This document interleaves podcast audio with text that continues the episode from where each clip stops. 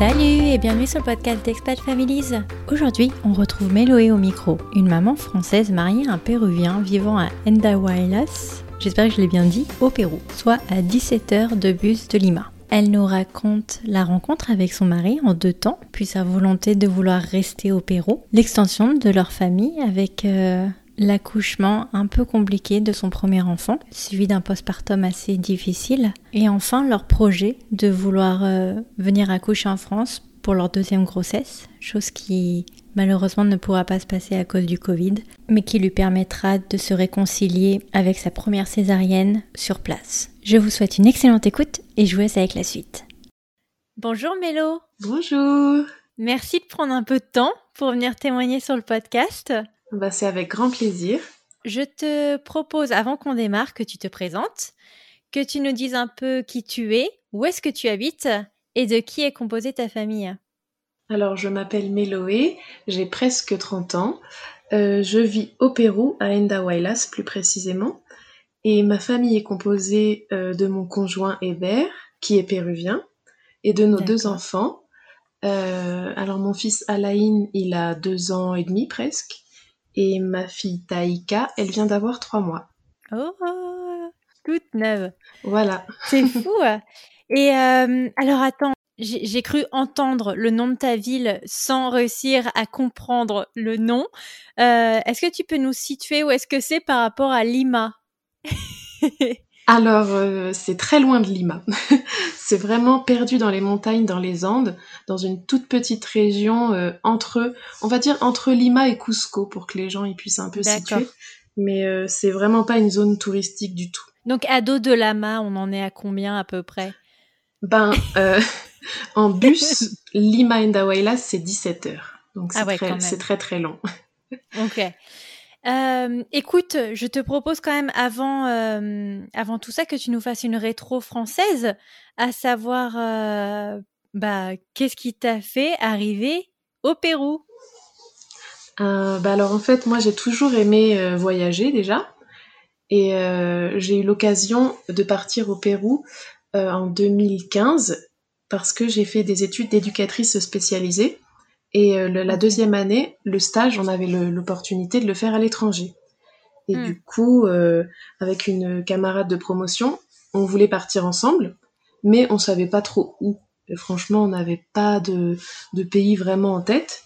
Et euh, on cherchait, c'était un peu compliqué de trouver une structure euh, qui veuille bien de, de nous.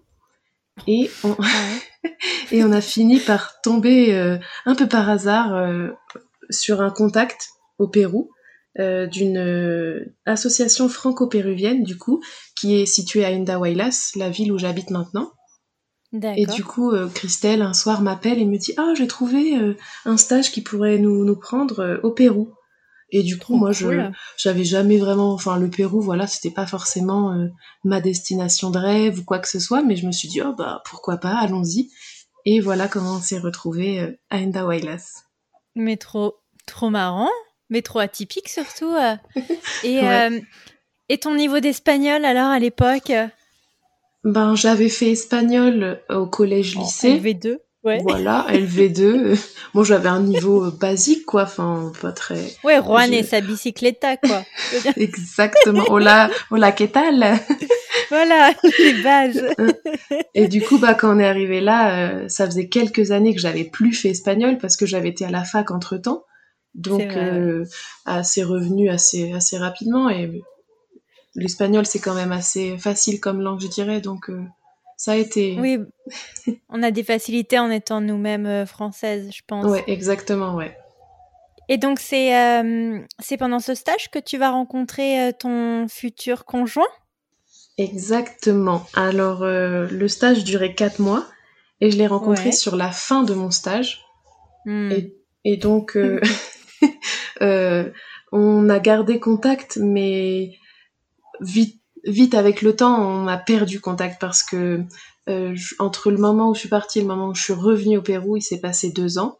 Et du coup, c'est vrai que euh, quand on s'est rencontrés au Pérou la première fois, on était très bons amis, on était proches, voilà, mais sans, sans plus. Et moi, je suis partie. Et en fait, j'avais pas envie de me lancer dans une relation avec quelqu'un à l'autre bout du monde sachant que je devais rentrer en France, terminer ma formation, tout ça.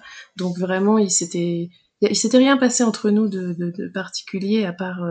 il y avait un lien, tu vois, un truc fort, hmm. mais mais voilà, j'avais décidé. Tu voulais pas trop te lancer. non, c'est compréhensible. Mais alors, qu'est-ce qui te fait retourner au Pérou deux ans plus tard? Eh ben, en fait, j'avais vraiment beaucoup aimé ce pays. Vraiment, euh, j'avais eu un coup de cœur énorme. Et pour les gens sur place aussi, tu vois, particulièrement avec une famille euh, qui vivait avec nous au sein de l'association. Et du mmh coup, euh, entre entre les deux, mes deux voyages, avec mon cousin, euh, on avait un peu discuté du Pérou et je lui avais dit viens, on y va, mais un peu comme une blague, tu vois. Et euh, finalement, la blague s'est transformée en quelque chose de concret et on est parti au Pérou avec ma petite sœur, ma cousine et mon cousin, tous les quatre. Trop bien. C'était trop génial. Donc en fait, euh, on a préparé le voyage ensemble. J'ai fait l'itinéraire. chacun disait un peu ce qu'il voulait faire, ses petits rêves et tout. Et du coup, c'était trop génial de partir ensemble. Et euh, si tu veux, je, voulais absolument venir à Endawailas pour qu'ils aient une vision un peu différente de, toutes les villes très touristiques, très... Euh, euh, oui. Voilà, je voulais qu'ils voient un peu un truc un peu plus authentique, un peu plus vrai, on va dire entre guillemets. Et du coup, on est venu jusqu'à Endawailas ensemble et c'était vraiment trop génial. Mais c'était un voyage de combien de temps? De genre 15 jours ou alors, ma sœur, elle est restée un mois, trois semaines, un mois à peu près. Mon cousin et ma cousine, ils sont restés un peu plus longtemps. Et moi, je devais rester en tout deux mois, euh, dont une partie toute seule, en fait. Ok. C'est un beau voyage. Ouais, c'était trop génial. C'était trop, trop bien.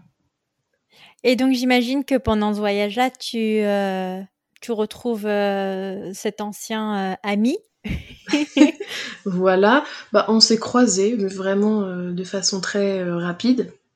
Euh, mhm. Et en fait, si tu veux, quand mes cousins sont repartis en France, moi je suis revenue toute seule à Indahuaylas parce que je voulais revenir et passer une, quinzaine de jours comme ça en vacances là-bas, être, tu vois, retrouver tous les gens que j'avais rencontrés et, c'est comme ça qu'on s'est revus et que là les choses se sont concrétisées.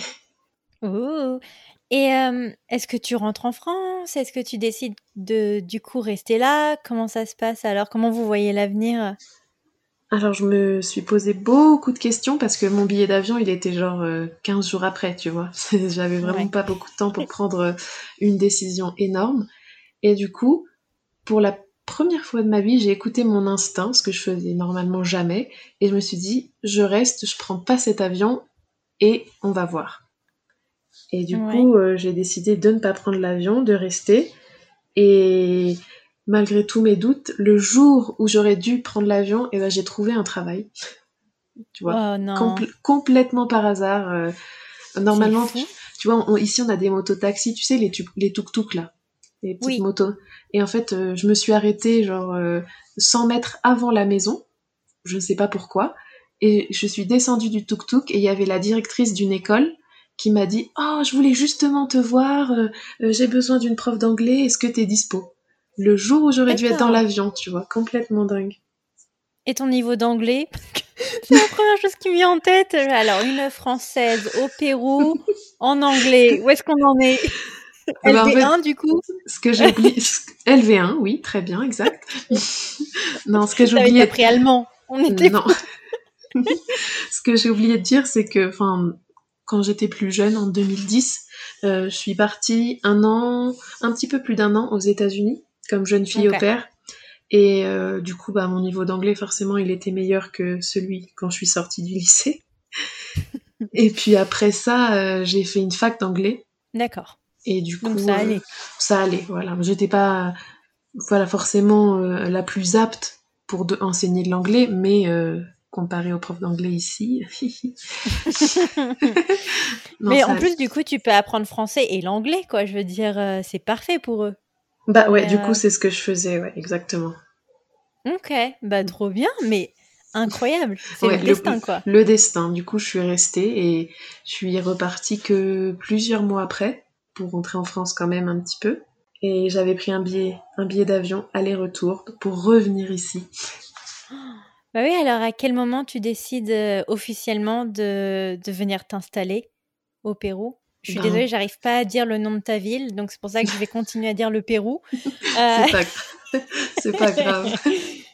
ben, en fait, tout s'est fait très très vite. C'est-à-dire que normalement, tu vois, je suis plus quelqu'un qui prend mon temps, qui pose beaucoup le pour et le contre, qui va réfléchir, réfléchir, peut-être même parfois un peu trop.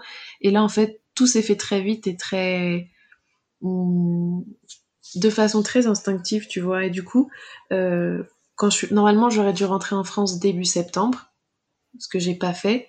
Et j'ai pris mon Mhm. billet d'avion aller-retour pour le Pérou euh, en octobre-novembre. Donc je suis rentrée à Noël et je suis revenue en janvier pour ne plus repartir. Donc tu vois, tout s'est fait très très vite. Ouais, je pense que tu étais sûre de ton coup, quoi. Enfin, je veux Ben, dire. euh, Voilà, C'est trop bien. exactement. Et alors, à quel moment euh, vous décidez d'étendre la famille avec euh, Hébert?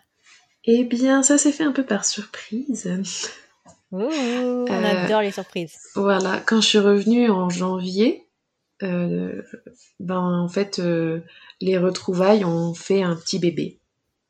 Oh Mais c'est bien, vous êtes rapide et efficace. Hein Ah bon, bah il a oui, fallu euh, deux ans euh, de- d'intérim, voilà. mais on y... c'est trop bien. Mais alors, comment tu, euh, comment tu appréhendes quand même euh, ta grossesse dans cette ville euh, perdue dans les montagnes euh, péruviennes? Et ben, toute une partie de ma grossesse, on s'est posé la question de rentrer en France ou pas. Et Ouais. euh, bah, c'était un peu compliqué parce que financièrement, un voyage en France, c'est pas donné. Et euh, Mm. mon conjoint, il, il, il terminait ses études.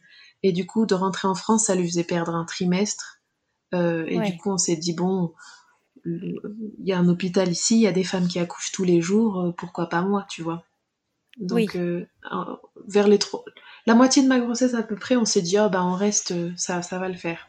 D'accord. Et alors, comment s'est passée ta grossesse? Comment ça se passe d'ailleurs un, un suivi de grossesse? Ben, du coup, euh, j'étais sur un groupe, tu vois, Facebook de mamans euh, françaises qui avaient la même date à peu près que moi euh, d'accouchement. Mhm. Et du coup, je voyais à peu près que, en termes d'examen, c'était plus ou moins la même chose. Euh, sauf que j'avais des contrôles moins poussés, par exemple diabète gestationnel, des choses comme ça. Mais sinon, j'avais les échographies basiques, euh, euh, les examens basiques, un peu comme Ouais. une prise en charge en France. Sauf que ici, ben, en fait, tout est payant. Ah oui, donc tu n'as pas d'assurance santé? Bah, j'en avais une pour expatrier en fait, une en plus, Mm. mais une assurance sur place, non, j'en avais pas. Mais pas par ton employeur du coup, parce que j'imagine que tu étais toujours embauchée chez, dans cette école? Oui, mais ça fonctionnait pas. Enfin, en gros, tu vois, il m'avait embauché, mais euh, j'avais pas tous les droits qui allaient avec. D'accord, sympa. Mhm. oui, c'est c'est la Ouais. méthode péruvienne. Bon. Et donc, mais ta, ta grossesse en tant que telle se passe bien, je veux dire, t'as pas de complications particulières? Elle se passe très très bien. J'ai aucun souci euh, particulier. euh, tout va très bien. Je me sens bien. Le bébé va bien. euh, tout, tout, tout présage que tout va bien se passer, quoi. Ok, parce que hum, so far, euh, dans le podcast, on a eu euh, une invitée en Amérique centrale, une Mhm. autre en Argentine, et manifestement de ce qu'on, de ce qui en ressort, c'est que les femmes sont extrêmement infantilisées et que on part très rapidement sur des césariennes. Oui, oui, oui. Bah, ça, je te confirme. parle purée. Est-ce qu'on te parle du coup d'un d'un plan de naissance? Enfin, je veux dire, euh, comment tu te prépares à l'accouchement?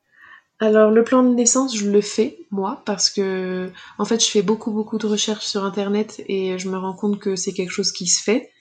Et ce plan de naissance, il m'aide un peu à comprendre comment se déroule, tu vois, l'accouchement, les étapes, ce que ton, ce, ce, ce que ton corps traverse, tout ça. Et du coup, moi, je le fais. Et je le dis à la sage-femme qui nous suit, et elle dit, oh, mais ici, il y en a pas. Bon, ok. Mais est-ce que tu peux quand même regarder ce que j'ai mis dedans? Elle commence à regarder, elle dit Ah, la péridurale, mais il n'y en a pas ici. Ah, ah bon, d'accord. Euh, Sympa. et du coup, euh, j'ai participé au cours de préparation à l'accouchement. Euh, Ouais. Mais là, pareil, comme tu dis, c'est très infantilisant la manière dont on t'explique euh, euh, comment euh, un enfant est conçu, des choses comme ça, tu vois. D'accord. On repart directement à la fécondation avec les deux petites Oh, graines. Voilà, je, je le sais. et, et donc, euh, ces cours-là, ils sont intéressant, mais on nous prépare pas du tout à, à l'accouchement en tant que tel, j'ai l'impression. Ouais. Et du coup, euh, arrivé au jour J, bah, c'est un peu la cata, quoi. T'es pas, t'es pas prêt. Enfin, en tout cas, moi, je me sentais pas du tout prête et pas du tout prête à gérer la douleur sans péridurale et sans accompagnement, en fait, sans personne qui est là pour t'aider, quoi. Et pour le coup, autant tu me disais, bon, le suivi de grossesse, on va le faire ici, mais est-ce que tu t'es posé la question à te dire, pour le premier tout du moins, on va peut-être rentrer en France euh, pour l'accouchement? Bah, on s'est posé la question, mais euh, je me suis dit, enfin, on s'est dit, il y a des femmes qui accouchent ici tout le temps, euh, bah, pourquoi moi je pourrais pas le faire, tu vois? Et on avait fait le tour, il y a- parce qu'il y a quelques cliniques privées, mais en fait, c'est des cliniques privées euh, qui n'ont pas le matériel, par exemple, ils n'ont pas de réserve de sang. Hein, pour une femme qui accouche, perdre du sang, c'est pas. Ça peut arriver, Ouais. et du coup, si t'as pas de banque de sang, c'est un petit peu euh, dangereux, on va dire. Et ils n'ont pas toutes les, les infrastructures pour recevoir un bébé s'il est un petit peu prématuré, par exemple, tu vois, ou qu'il a besoin euh, d'aide. euh, C'est rester- étonnant pour des cliniques privées. Tu penses que comme ils, ils brassent du coup plus d'argent, euh, ils auraient plus de moyens qu'un hôpital public? Non Bah du coup, euh, pas du tout. On a visité la clinique et euh, ça donne pas du tout. Ça donne pas envie Bon. d'accoucher là et on s'est dit bon bah on va accoucher à l'hôpital public et bon c'était pas forcément une très bonne idée. Euh, comment s'est passé alors ton accouchement? Alors il s'est passé à l'opposé de ce que j'avais prévu. Hmm. J'avais fait tu sais, tout un plan dans ma tête, il va se passer ça, il va se passer ça et finalement tout s'est passé à l'inverse. Donc euh, en gros j'ai fissuré la poche des os euh, vers 3-4 heures du matin. Euh, Donc on est allé à l'hôpital à peu près une heure après, le temps de Ouais. se préparer et tout. Et euh, arrivé à l'hôpital, donc ils m'ont fait un contrôle basique et mon col n'était pas ouvert, je n'a- j'avais pas de contraction, il se passait rien du tout. Donc ils m'ont proposé un déclenchement et ils m'ont dit si dans les 6 Ouais. heures tu n'as pas accouché, c'est une césarienne. Donc euh, ça met un peu la pression. Ça met un Ouais. peu la pression parce que c'est pas du tout ce que je voulais. Et du coup, euh, ben, ils m'ont installé en chambre et ils m'ont mis une perfusion d'ocytocine pour déclencher les contractions. Ouais. Et euh, ça a été très très douloureux. Vraiment, c'est une douleur extrêmement désagréable. J'avais les contractions en fait dans le bas du dos et à chaque contraction, je hurlais. Je pouvais pas contrôler mes cris. Et du coup, je- mon col s'ouvrait mais très lentement et je suis arrivée jusqu'à 4 de Ouais. dilatation. Et euh, en fait, si tu veux, à chaque contrôle qu'il me faisait, eh ben, j'avais le droit à- aux deux gynécos et aux 10 internes qui venaient dans la chambre. C'était trop... Ouais, et en fait, tu sais, j'étais- pas vraiment capable de dire oui ou non, ou parce que j'étais tellement sur ma douleur que du coup, euh, j'ai un peu laissé faire les choses, tu vois, sans, sans donner mon opinion, sans pouvoir euh, dire alors, que j'étais pas d'accord. Et ils proposent vraiment pas de péridurale? Non, il y en a pas. Il. C'est même pas une option, je veux dire. euh, Non. Ah non, non, il y en a pas. Ouais. C'est pas au programme du tout. Et du coup, euh, Et l'hiver, arrivé ils à... pouvaient pas leur dire, euh, les gars, on n'est pas dans une salle de cinéma, est-ce qu'on peut euh, essayer de minimiser à trois personnes dans la pièce? Ben, en fait, lui, il le faisait sortir à chaque contrôle. Donc, si tu veux, euh, ouais, c'était un peu. On n'a pas Ouais, su, le- en fait, être acteur vraiment du truc et dire non, tu vois. On se faisait un peu, bah, on suivait ce qu'on nous disait sans, sans pouvoir forcément donner notre avis. Bon, c'est vraiment pas cool. Mm, mm. Oh. Bah alors, euh, comment ça se passe à la suite de ça? Ben, euh, je crois que j'ai dilaté jusqu'à 4. Et là, Ouais. ils ont décidé de percer la poche des os complètement. Et d'attendre. Et en fait, euh, le travail n'allait pas assez vite pour eux. Et du coup, ils ont parlé de césarienne. Et au début, moi, je disais non. Mm. Mais en fait, la douleur, elle était tellement horrible, c'était tellement long, qu'à un moment, moment donné, j'ai dit, euh, bah, je- moi, je pensais que c'était euh, un truc genre, euh, si, si eux, ils parlaient de césarienne, c'est parce que c'était urgent, c'est parce que c'était, fallait le faire. Donc, j'ai dit Mm. ok. Et donc, je me souviens, il y a une infirmière qui a donné un- une liste à Hébert et en lui disant, tu dois aller acheter tout ce qu'il y a cette- sur, sur la liste. Mais non. Donc, oui, je te jure. Et en fait, il l'a lu à voix haute et je me souviendrai toujours, il a dit le mot scalpel. Mais c'est une blague En fait, il a dû aller acheter tout le matériel nécessaire à une césarienne, dont un scalpel. Il a dû aller l'acheter au centre, en fait, au, centre de l'hôpital, au milieu. Il y a une sorte de petite pharmacie et tu dois aller acheter euh, ce que les infirmiers te disent d'acheter. Mais ça paraît aberrant comme truc. Je pense que je veux dire, tu... donc ça veut dire que tu passes entre guillemets à la caisse avant de, de faire ta césarienne, c'est ça? Exactement. Donc euh, il a ramené tout le matériel nécessaire, dont la sonde urinaire, des choses comme ça. Donc euh, ah, ils m'ont préparé pour la. Mais je comprends pas. Mais tu crois que franchement ils peuvent juste. En plus c'est le même inventaire, c'est l'hôpital. Tu penses qu'ils vont juste piocher dans l'inventaire et au, enfin vraiment après service, euh, oui ils te filent la facture quoi. C'est. Mmh, voilà, ça fonctionnait pas comme ça. Et du coup, moi, quand je, quand je l'ai entendu dire scalpel, je me suis dit, mais dans quoi est-ce que je m'embarque? Qu'est-ce qui va se passer? Donc, euh, bah, ils m'ont préparé pour la césarienne. Je suis partie au bloc. Et donc, bah, tu sais, ils m'ont fait la fameuse piqûre dans le dos, là, pour euh, anesthésier. Ouais. Euh, et en fait, je me suis endormie complètement. Et du coup, j'ai aucun souvenir de, bah, de l'accouchement, en tout cas, ou de la césarienne, puisque je me suis réveillée deux heures après en salle de réveil. Ah ouais? Et ça, ça a été très dur parce que pour moi, un accouchement, ben, tu es avec ton conjoint, tu accouches par voie basse ou par césarienne, mais en tout cas, ton conjoint est là, tu le vois rencontrer son enfant, tu, tu entends ton bébé crier pour la première fois. Tu sais, tous ces, toutes ces choses qui font partie normalement du, de l'accouchement. Et là, en fait, je me réveille deux heures après, je suis toute seule et j'ai pas de bébé, j'ai pas. C'était vraiment, euh, ça a été, ça a été dur à, accepter. Oui, puis j'imagine l'angoisse quand même quand tu pars de, on te fait une piqûre dans le dos et tac, tu te réveilles après euh, et tu, enfin, j'imagine que le premier, la première réaction que tu as, c'est quand même de te toucher le ventre, quoi. À bah, J'ai regardé euh, moi, genre, où je suis parce que je suis plus dans la même pièce, je comprends pas. Euh, et je en fait, il y avait une télé allumée et j'ai vu l'heure et j'ai vu qu'il était 22 heures et je me suis dit, mais ça fait deux heures, qu'est-ce qui s'est passé entre ces deux heures euh? Et du coup, la première réaction que j'ai eue, c'est de demander à la personne euh, qui était là, il est où mon bébé? Et ils m'ont dit, ah, t'inquiète pas, tout, tout va bien, il est avec son papa. Et en fait, je me suis rendormie une heure en plus parce que mmh. j'étais tellement fatiguée que j'ai même pas géré, j'ai même pas pu gérer, tu vois, je me suis rendormie. Je me suis réveillée une heure après, donc il était 23 heures. Et là, ils m'ont emmenée en chambre. Euh, j'ai vu Hébert. Et ensuite, ils m'ont amené mon petit bébé. Et en fait, tu vois, ils m'ont posé ce bébé dans les bras et j'étais tellement fatiguée, j'étais tellement. J'ai pas réalisé ce qui se passait, tu vois. J'ai pas. C'était pas la rencontre magique que tu attends où tu te dis, waouh, c'est mon bébé, il est là. Tu vois, j'étais pas trop consciente de ce qui se passait en fait. Ouais. Et Hébert, il a pu te dire euh, du coup euh, ce qui s'est passé? Ou il était même pas euh, welcome bah, savait pas. au bloc? Ouais, ils l'ont pas. non, non, il savait pas plus que moi. Non, non, non. il, m'a juste montré les photos, les premières photos avec le bébé. tu vois, quand il, il était là pour les soins, en fait, les premiers soins. D'accord.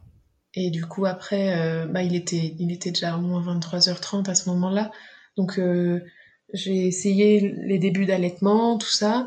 Euh, tu passes une nuit un peu horrible parce que le confort n'est pas là. Euh, Hébert, il était assis sur une chaise. Le bébé, il n'arrêtait pas de pleurer. Enfin, c'était vraiment, euh, vraiment dur. Mm. Et euh, le lendemain matin, je me suis réveillée. Enfin, tu te fais réveiller par les soignants qui passent dès 5 heures du matin. C'est horrible. Et on me dit, lève-toi, et marche jusqu'à la salle de bain et tu te fais ta toilette. En césarienne? Euh, Mais du coup, moi, je n'avais pas trop conscience de ce qui s'était passé et de ce que mon corps avait subi. Donc j'essaye de rien que de m'asseoir et de me lever. Et j'avais une douleur mais tellement énorme, j'arrivais pas à, mettre mon corps droit. J'avais l'impression que j'allais m'ouvrir, tu vois. Bah oui. Et du, du coup, je, je, marchais comme une, mais vraiment comme une mamie, tu vois, tout doucement. Et c'était horrible. Et je suis arrivée dans la salle de bain et je savais même pas quoi faire. Et dans la salle de bain, on m'a donné un petit pot avec de l'eau, euh, un petit un petit pichet, et on m'a dit bah nettoie euh, nettoie-toi en fait, euh, fais, fais ta toilette.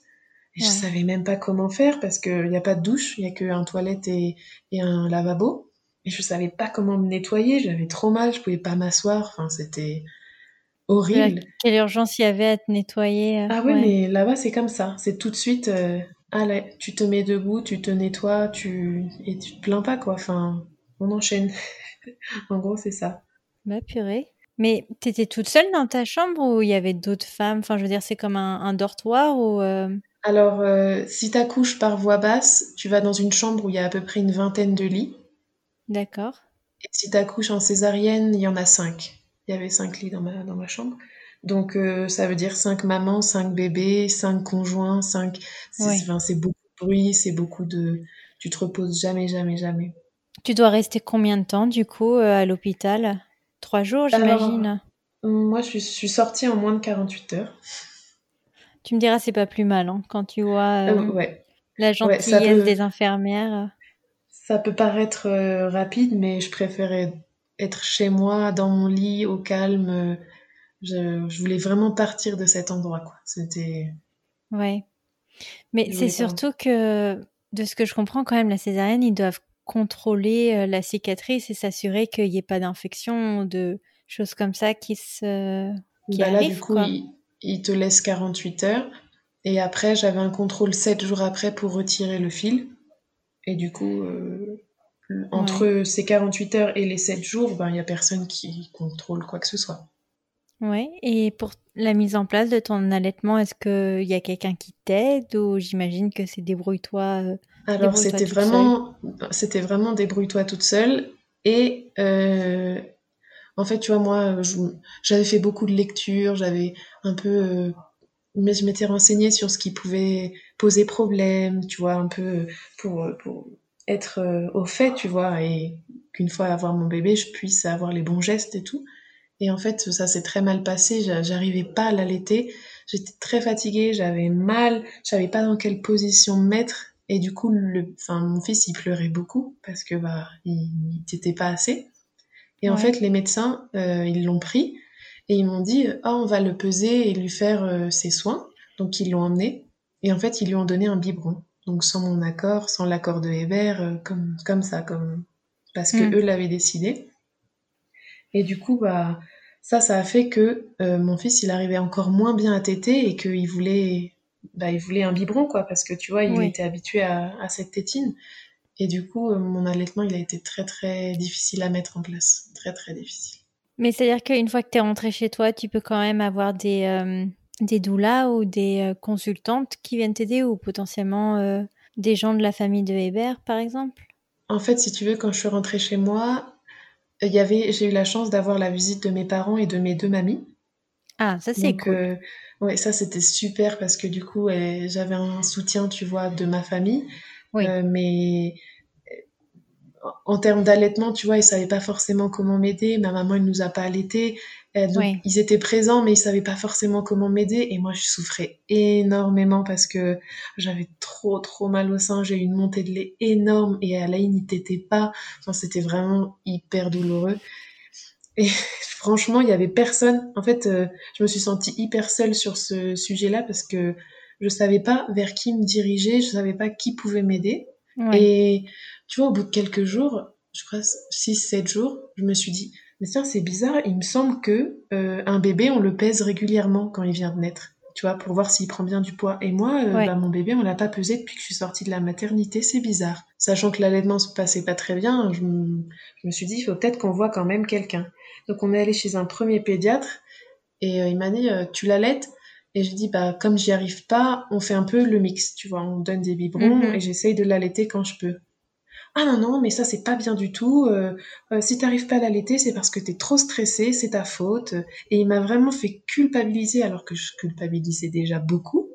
Ouais. Et du coup, euh, je suis sortie de ce rendez-vous, genre, c'est la catastrophe.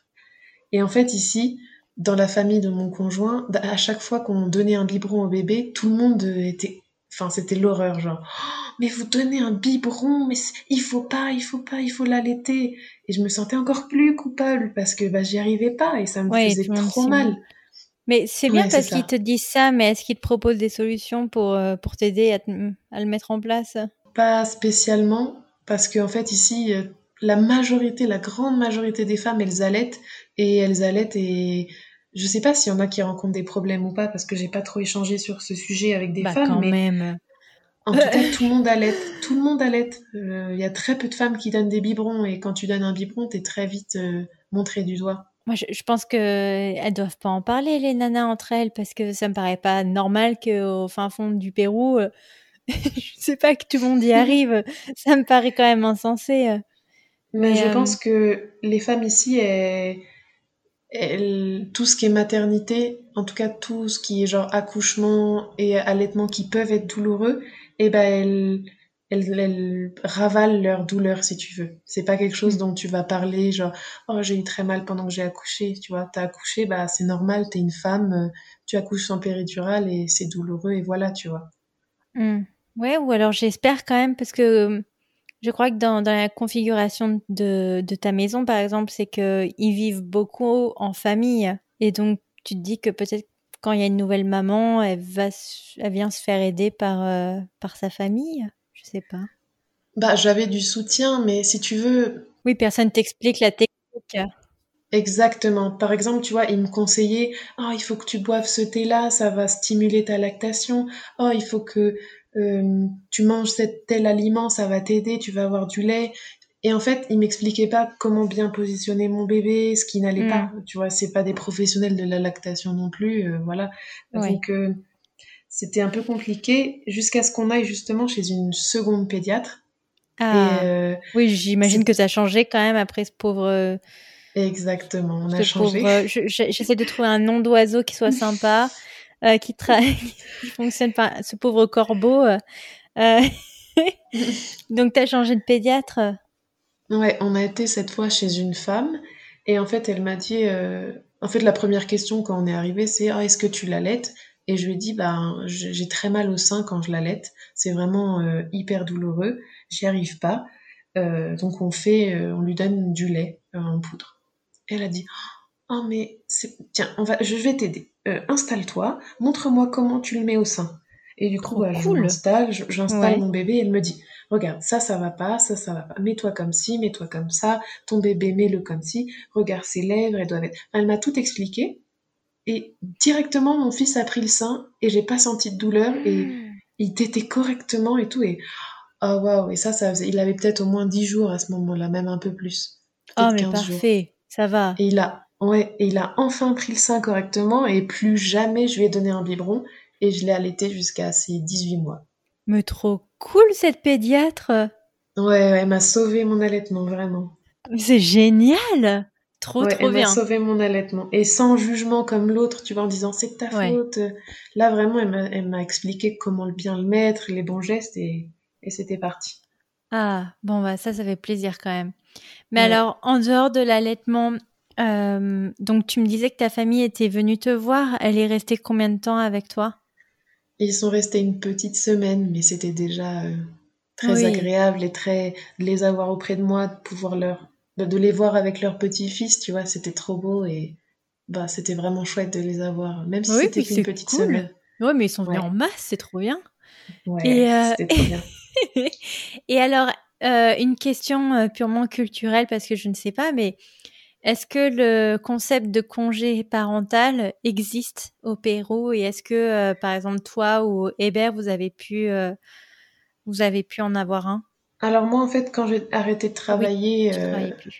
Avant l'accouchement, du coup, j'avais plus de, de tr- contrat de travail ni rien, donc j'avais pas de tout ce qui s'appelle les droits liés au travail, tu vois, genre congé et tout. Ouais. Et ensuite, ce qu'il faut savoir ici, c'est qu'à peu près 70% de la population a un travail informel, c'est-à-dire qu'ils travaillent sans contrat, ils travaillent au jour le jour, et ben, du coup, ils n'ont pas tous les droits auxquels on peut imaginer, tu vois. Hmm. Et du coup, bah, Hébert, il n'avait pas euh, de congé euh, paternité, mais il est resté avec moi assez longtemps parce que j'en avais besoin, j'arrivais pas à être toute seule. Euh, il m'a beaucoup, beaucoup, beaucoup aidé et il m'a soutenue pendant plusieurs semaines. Ça, c'est cool. Ça, c'est cool. très-. J'en avais vraiment besoin. Ouais, bah, tu m'étonnes. Bah, c'est pas, c'est pas évident. hein. non. Et, euh, et alors, une fois qu'il a dû reprendre le travail et que tu étais toute seule avec Alain, euh, comment ça s'est passé alors, euh, ton postpartum? Bah, en fait, ça a été vachement difficile parce que, en fait, tu vois, bon, il y a toute la partie hormonale, tout ce qui, toute la chute d'hormones que tu subis après l'accouchement, mais il y avait aussi toute la partie, je suis partie à des milliers de kilomètres de ma famille et euh, je perds tous mes repères, je deviens maman et je sais pas à qui en parler, je sais pas quoi faire, je me sens tu vois, il y a tout ce thème de la matrescence, je sais pas si on a déjà mhm. entendu parler, mais en fait, tu, tu deviens quelqu'un d'autre et du coup, je, je savais plus qui j'étais, j'avais du mal à, à, me lier avec mon bébé, je, je, je me suis posé mille questions de pourquoi est-ce que j'ai accouché ici, dans, dans ces conditions. Euh, ouais, ça a été vraiment euh, très dur pendant plusieurs mois. Ouais, non, j'imagine que tu as, as, remis euh, tes, euh, tes, choix de vie en question, à savoir euh, qu'est-ce que je fous au Pérou et pas en France. Et, Exactement. et ce qu'ils t'ont fait subir, ils t'ont volé, on peut le dire, ton, ton accouchement. Quoi. Donc, Exactement. Mm, mm. c'est légitime en tout cas de voilà d'avoir ce type de, de pensée. Mais à partir de, de, quand alors ça a commencé à aller un petit peu mieux et tu as pu euh, voilà euh, prendre tes repères et euh, te dire bon ça ça va aller c'est une phase et, et, ça va mieux? Mmh, alors comme mon fils il a eu cinq mois on est allé en France et en fait ça ça m'a beaucoup aidé ce voyage parce que bah déjà j'ai retrouvé mes racines je me suis mes batteries elles sont rechargées et je pouvais enfin présenter mon fils à tout le monde à ma famille à mes amis et devenir maman, vraiment, tu vois. J'ai vraiment eu un déclic où je me suis sentie, ah, ça y est, je suis la maman, tu vois. Je suis pas, euh, c'est mon fils, c'est mon bébé. Euh, et il y a vraiment eu un changement à partir de ce voyage-là. Et euh, à ce moment-là aussi, en même temps, j'ai ouvert un compte Instagram sur lequel, en fait, j'ai raconté tout mon accouchement. J'ai raconté mes difficultés autour de l'allaitement. J'ai raconté mon postpartum difficile et j'ai mis des mots un peu difficiles tu vois, sur ce qui m'était arrivé. Et en fait, je me suis rendu compte que j'étais pas la seule, que c'était normal, enfin, en tout cas que ça arrivait. Et j'ai pu échanger avec plein de mamans. Et mon témoignage, en fait, ça m'a fait du bien de le partager. Et ça, ça a enlevé vraiment une, un poids, tu vois, que je sentais. Oui. Parce que quand tu étais au Pérou, tu. Enfin, je veux dire, tu t'étais euh, isolée Tu avais des amis quand même qui venaient te, te rendre visite de temps en temps? Non, en fait, si tu veux, euh, je, je me suis sentie très très seule parce que ici j'ai personne en fait, j'ai pas vraiment euh, lié d'amitié avec euh, des personnes en particulier. Hum, et du coup, quand j'ai eu mon bébé, bah, je me suis sentie, j'avais mon conjoint qui était très très très présent, mais à côté de ça, je me suis sentie très seule et je savais pas tout ce que je ressentais, si c'était normal ou pas, toutes mes difficultés, je savais pas à qui en parler et, et en fait même si autour de moi il y a des copines qui avaient eu des bébés ou ma famille, ben c'est pas des trucs dont on parle trop trop, tu vois, la dépression postpartum ou, ou les difficultés maternelles, c'est pas un thème. Euh, enfin, ça, ça commence à, se débloquer, on commence à en parler, mais euh, en tout cas moi je savais pas vers qui me tourner et du coup j'avais du mal à me sentir maman, j'avais du mal à trouver ma place et j'avais du mal à lier, euh, tu vois, ce lien d'attachement envers mon bébé. Et tu vois, j'allais pas aller voir les groupes de français pour faire que de me plaindre oh mon enfant dort pas, j'arrive pas à l'été ou des trucs comme ça, tu vois. Donc euh, Oui, mais bon, c'est dans ta culture française de te plaindre, donc euh, ils t'auraient pas jugé. Merci. non. Et alors, combien de temps t'es resté en France? On est resté un tout petit peu plus d'un mois. Oh, trop bien. Trop, trop bien. C'était trop, trop bien. Ouais.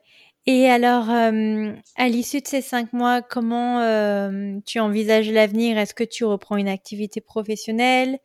Est-ce que tu gardes Alain encore avec toi pendant plusieurs mois? Comment ça se passe? Je le garde avec moi tout le temps pour toute la vie. non, en fait, euh, ici, y a, dans la ville, en tout cas où j'habite, il n'y a pas de crèche. D'accord. du coup, tu peux. Et puis de toute façon euh, c'est pas très courant de laisser son bébé. Ah. Voilà, ici, les femmes, elles gardent leur bébé euh, très longtemps auprès d'elles. Et euh, du coup, je je me voyais pas du tout le laisser à une inconnue. Ouais. Et j'avais besoin de l'avoir avec moi et lui, il avait aussi besoin d'être avec moi. Et du coup, là, il va avoir deux ans et demi et je l'ai jamais laissé. Hmm. Mais en même temps, encore une fois, je ne fais pas de la philosophie de comptoir. Mais après un accouchement comme ça, je peux qu'imaginer. Euh, voilà, j'ai une amie à qui aussi elle a une, elle a dû avoir une césarienne d'urgence. Enfin, je vais pas rentrer dans les détails, mais c'est vrai qu'aujourd'hui, le petit va avoir trois ans et jamais elle l'a laissé à une babysitter, par exemple.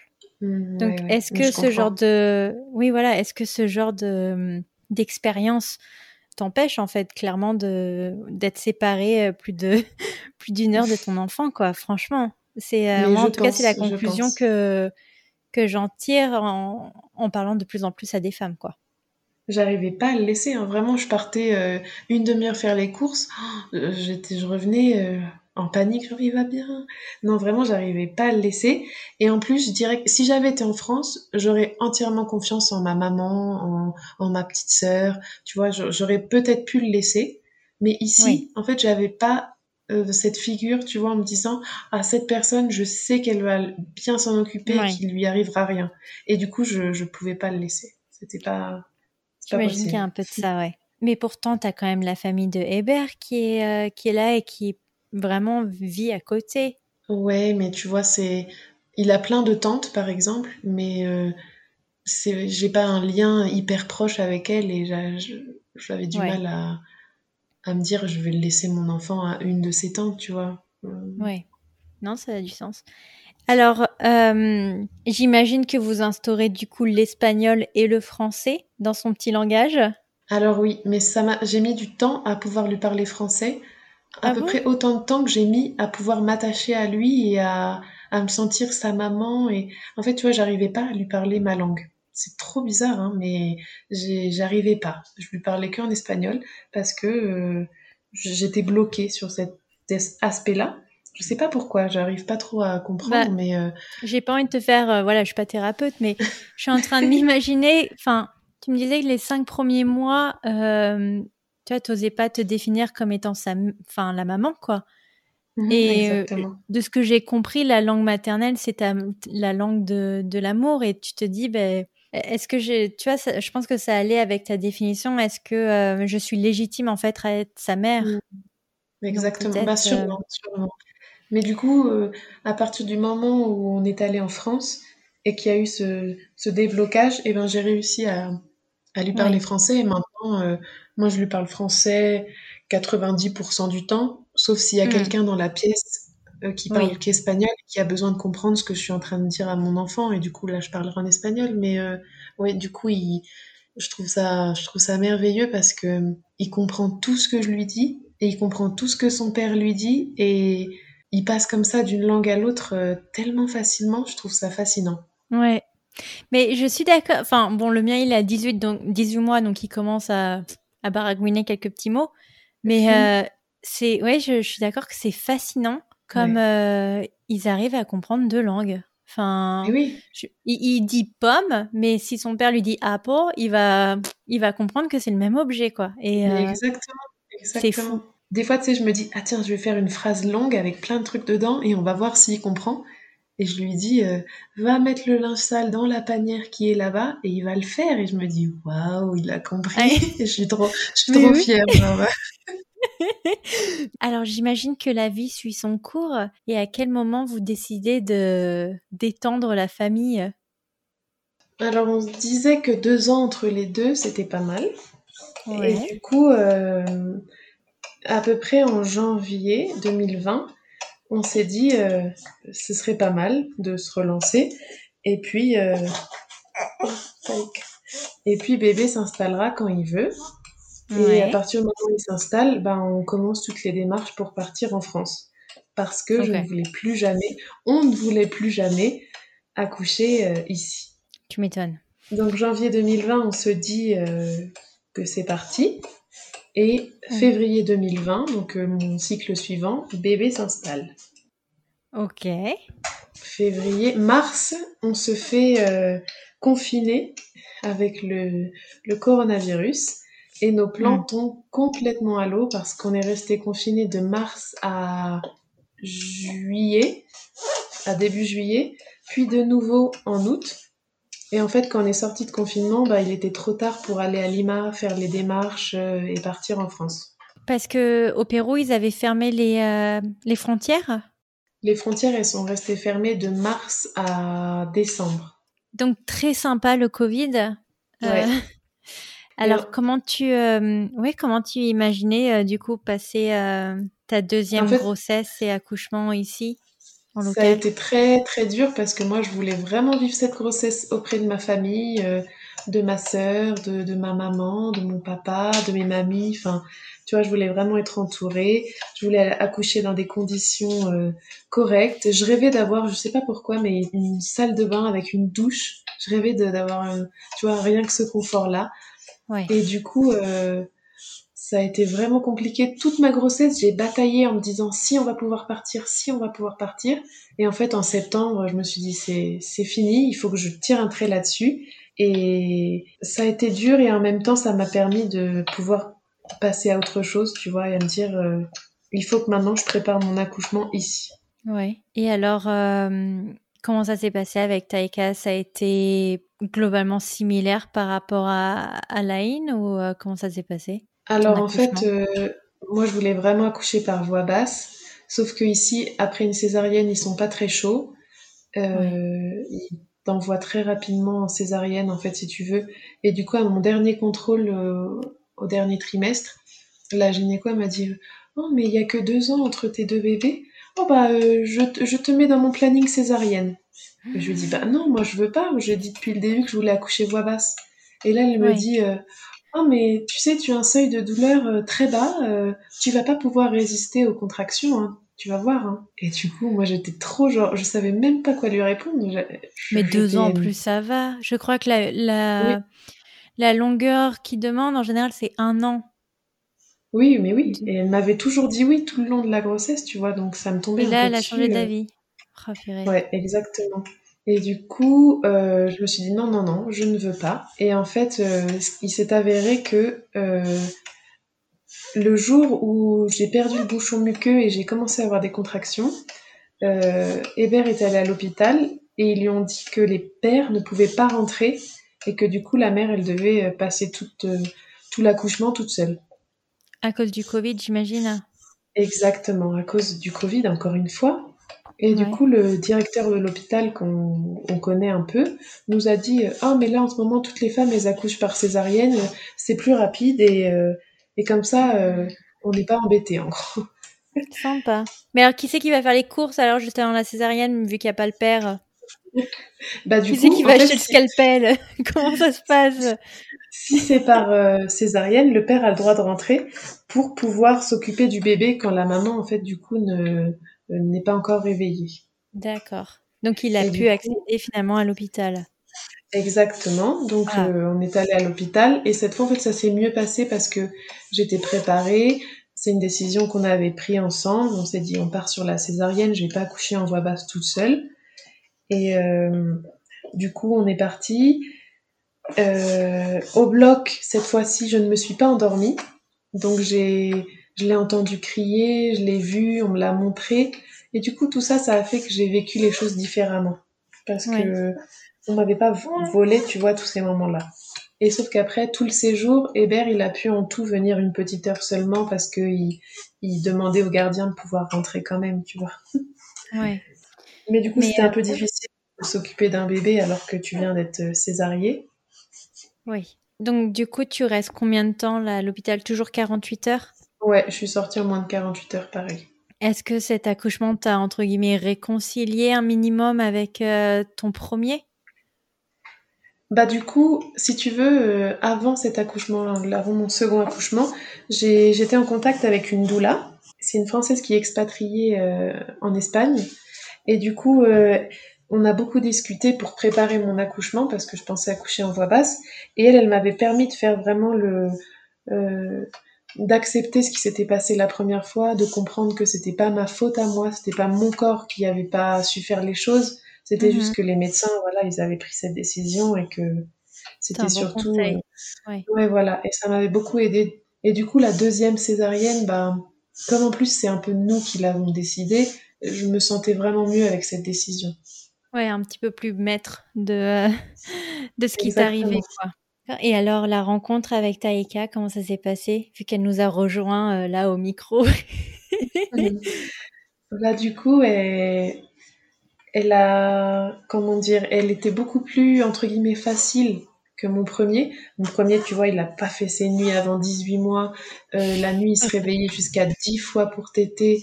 Oh là Euh, là. je pouvais, ouais, ouais, ouais, je, je ne pouvais jamais le poser. Jamais dans une, dans une poussette, ni sur un lit, ni dans un transat. Jamais, jamais. C'était, dur et c'était épuisant. Alors que elle, du coup, elle se réveille euh, trois fois la nuit, euh, elle reste dans sa poussette calmement, elle fait des grands sourires. C'est vraiment une expérience euh, hyper différente de la première fois. Ouais. Bah, je pense que c'est pas plus mal, tu me diras, non?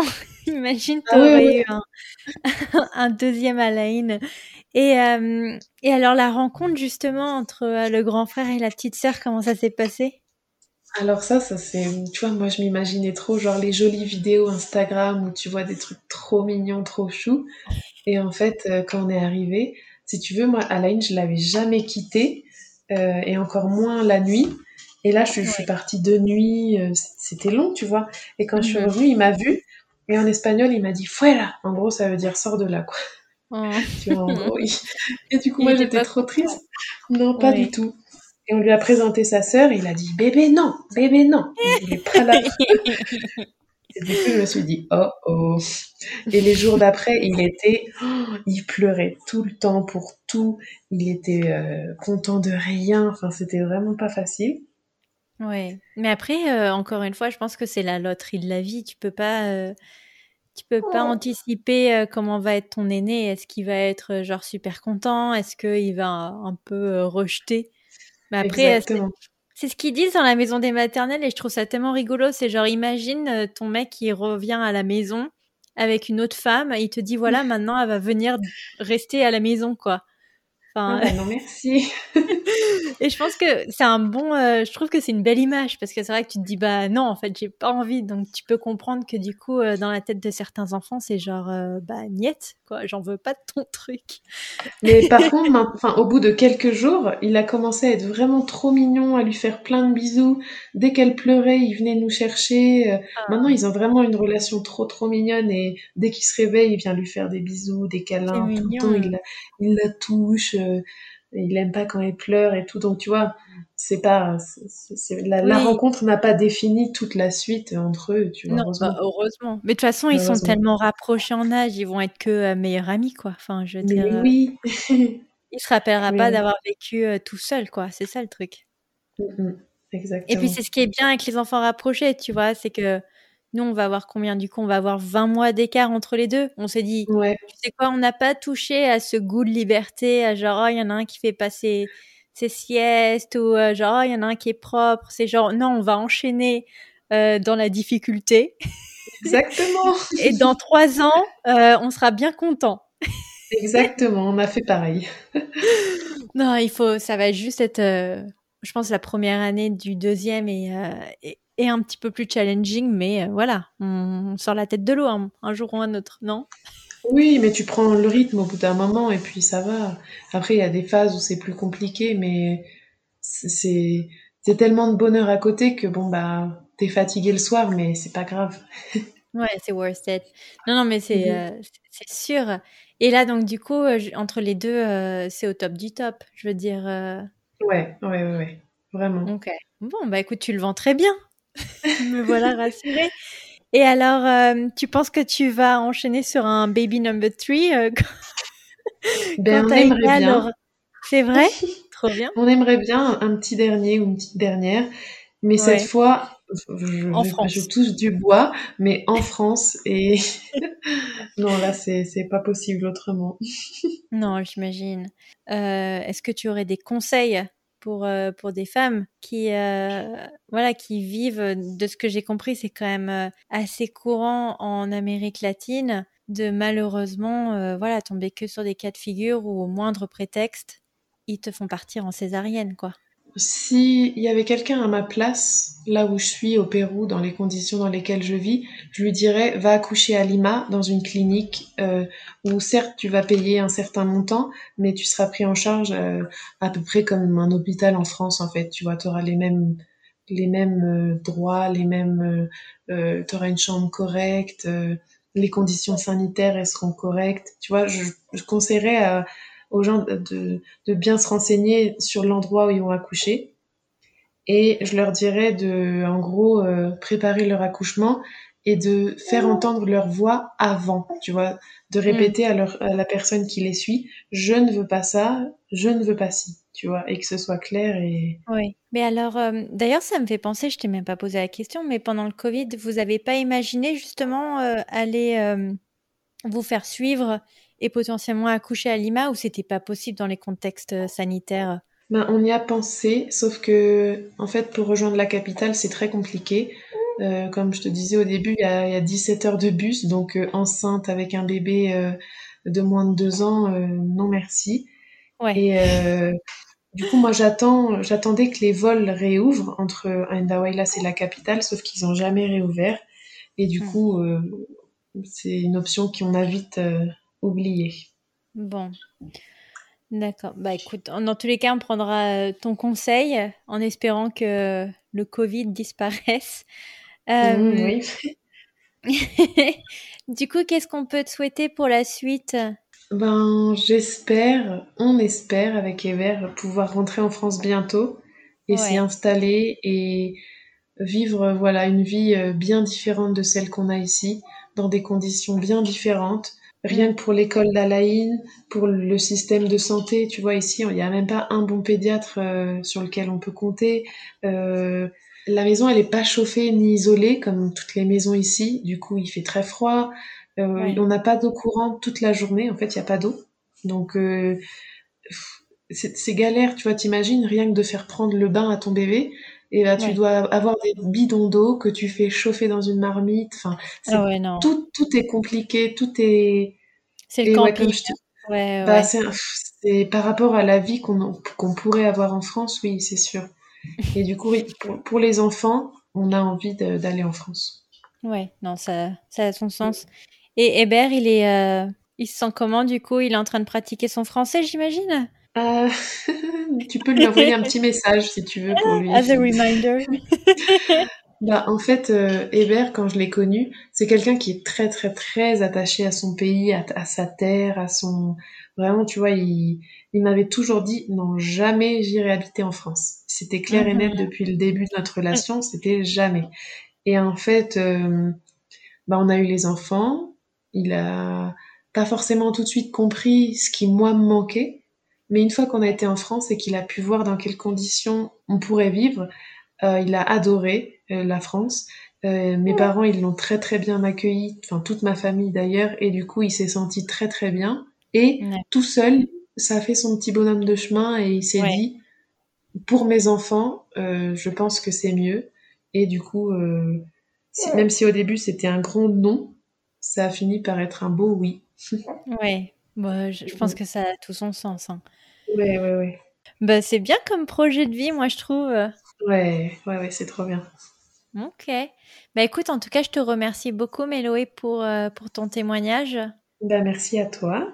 Et puis, bah, écoute, euh, je, je te souhaite euh, une, une, bonne fin de. Ah non, de journée, de nuit, une bonne nuit. Oui, une bonne nuit. une bonne nuit. Merci beaucoup. Bah, gros bisous et puis bah, merci à toi. Voilà pour cet épisode, j'espère qu'il vous aura plu. N'hésitez pas à venir nous rejoindre sur les réseaux sociaux, notamment sur Instagram, pour poursuivre la conversation. Moi en attendant, je vous dis à la semaine prochaine pour un prochain épisode. Ciao